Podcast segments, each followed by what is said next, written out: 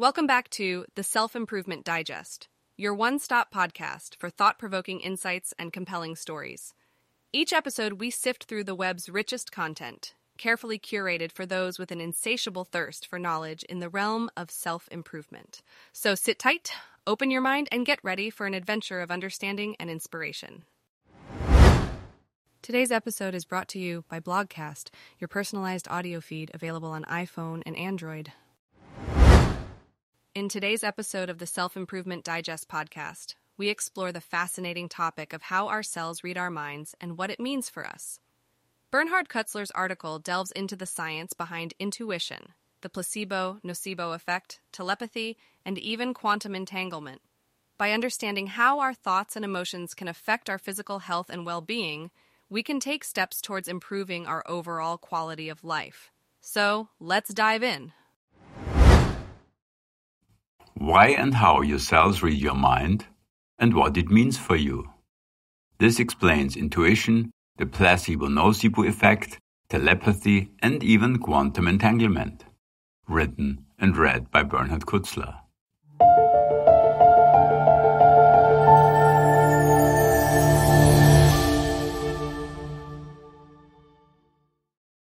Many phenomena cannot be explained with the usual scientific model of the universe. In the course of my exploration of the question, What am I? I needed explanations for some of these phenomena. Since I am a scientist, these had to meet the best scientific standards, so I developed a new model of the universe. The insights gained from this proved to be very useful in my voyage of personal growth. Follow me as I share one of my most fundamental insights. This will give you a new perspective on many things, including yourself, and it can help you on your path of personal growth. At the end of the blogcast, I suggest some exercises. My approach to becoming what I really am is to reverse engineer myself. I observe myself and consider how my behavior, including my thinking, might be generated. In this way, I learn to understand why I behave and think the way I do, and this is the basis of mastering my programs and thus myself. It starts with a simple question, such as, How do I raise my left arm? Do it. Raise your left arm. How did you do it? You might answer that you commanded your muscles, but you didn't.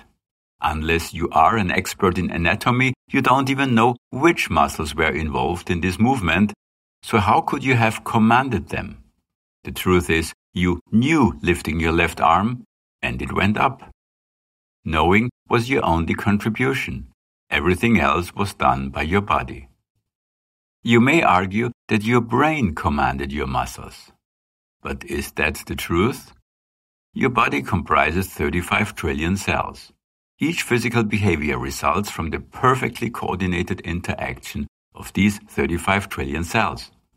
To put this in perspective, we need to understand how big this number is. We are 8 billion people on this planet.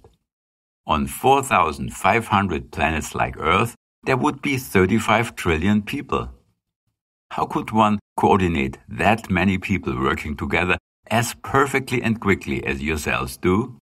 After all, your arm went up as soon as you grasped the thought. So there was no reaction time between a possible command from the brain and its execution.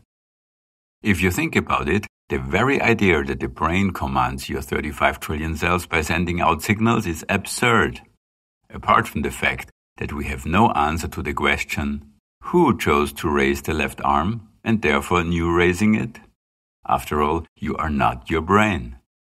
My simple, and in the eyes of some probably as heretical as it is challenging, explanation is that your cells know what you know, and they perform your knowing by acting like a school of fish or a flock of birds, which often behave like a single organism.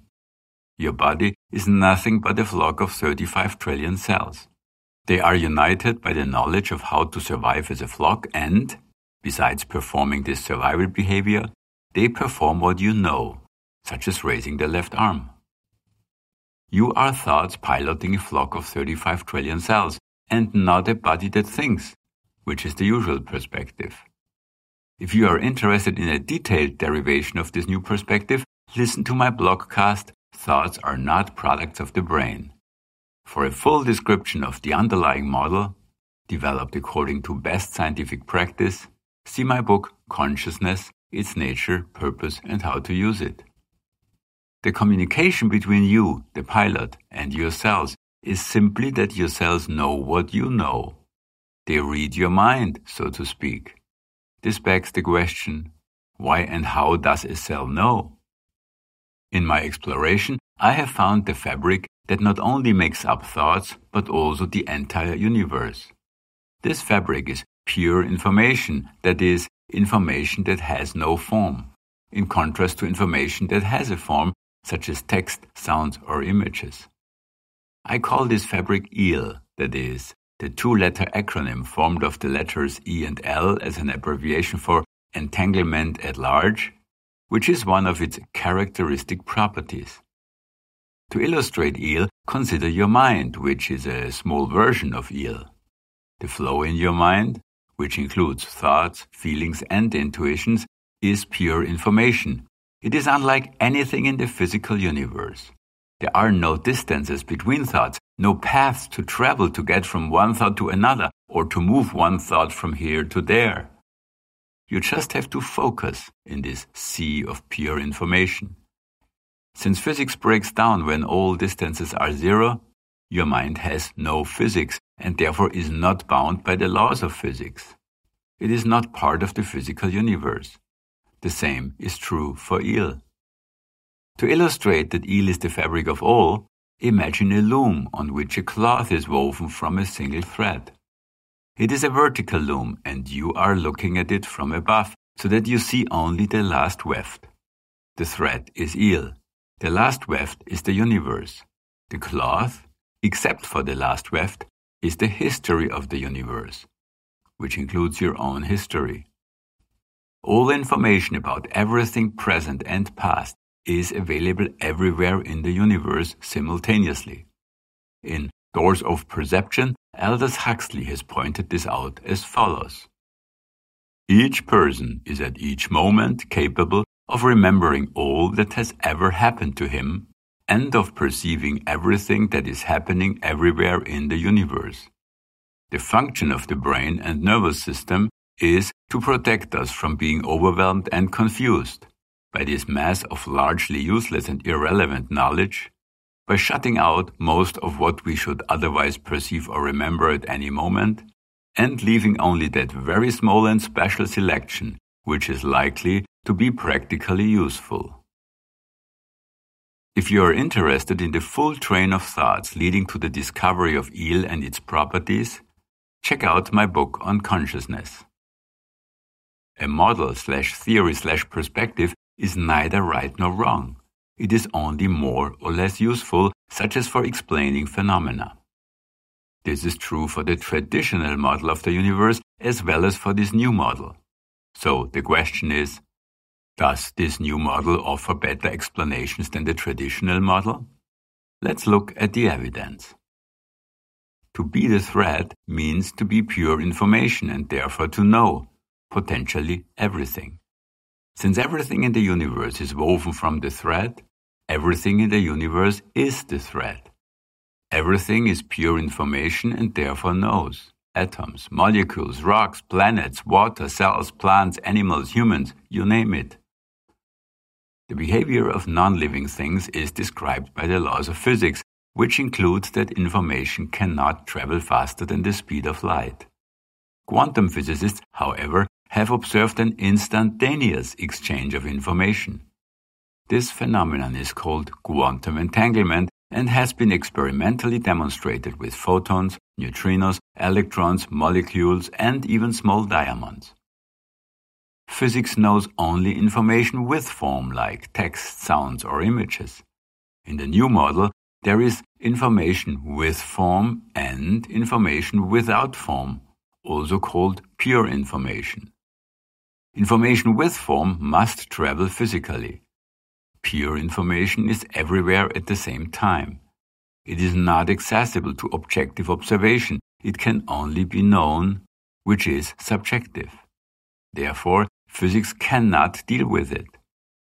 Quantum physicists observe only the effect that occurs when, for example, two electrons know about each other. And they are amazed because it doesn't fit the laws of physics. Therefore, they accept it as an amazing fact and call it quantum entanglement. They can't give an explanation. The new model offers a simple explanation. Everything potentially knows everything. Practically, it knows what it needs to know to fulfill its properties and its purpose as part of the whole. In inanimate things, there is not much to observe in this regard because their range of behavior is limited. Animate things have a much wider range of behavior. They respond to their environment in more diverse ways. The behavior of non-human living beings is described by the laws of physics and their behavioral programs. There are countless phenomena that result from their knowing beyond physical senses, that is, through EL, such as when animals intuit danger. I discussed this in my blogcast Why the 2004 Tsunami Killed 230,000 Humans but Virtually No Animals. An approaching tsunami wave is part of the universe, the last draft. It is pure information and, as such, can immediately be known everywhere in the universe. Intuition is nothing else than accessing this pure information.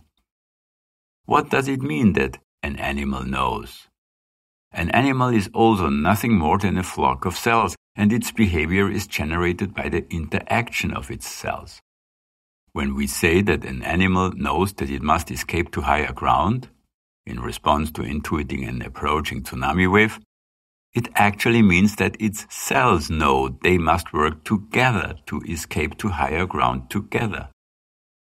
Biologically, a human is an animal, but it is a special animal. It is the only life form on this planet that is piloted by thought. We call this pilot mind. The mind is nothing but pure information that has learned to identify itself with a flock of 35 trillion cells. Practically, this creates an additional level of cell behavior so that each human cell performs the pilot's mindset besides performing the animal survival know-how. A human has the freedom to choose a behavior that is not a reaction to its environment, such as raising the left arm. This freedom comes at a price. Here's an example. Healing is part of survival behavior. When an animal is injured, the wound heals according to the laws of physics and biology. The animal can intuit which plants to eat that support healing. When a human body is injured, the wound could heal in the same way as an animal's. But for most people, their intuitive connection to nature, their EL connection, is so weak that they don't intuit which plants can support them or what else they should or should not do. Even more influential to the healing process, however, is the pilot's mindset. These commands can be neutral, supportive, or obstructive. Optimistic thoughts, such as the belief in the benefits of a therapy, accelerate healing to the point of miracle cures. Pessimistic thoughts, such as doubt, slow it down to the point of preventing it.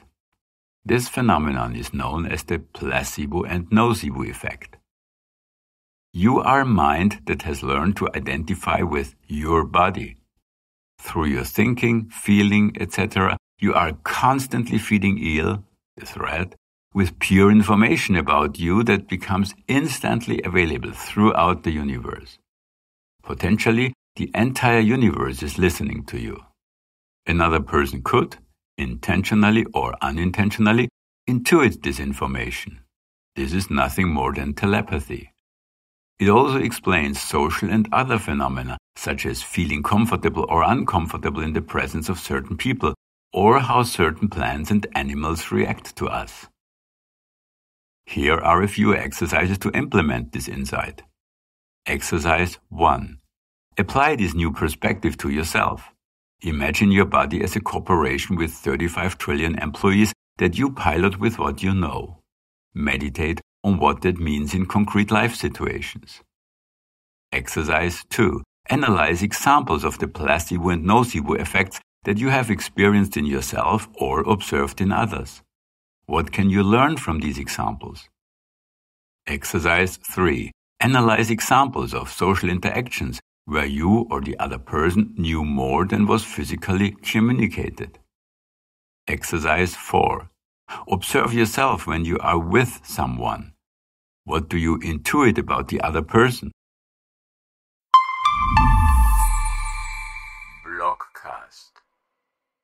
If you enjoyed this, you may also like our other podcasts The Productivity Digest, The Psychology Digest, and The Life Digest. Stay curious, stay inspired, and thanks for listening.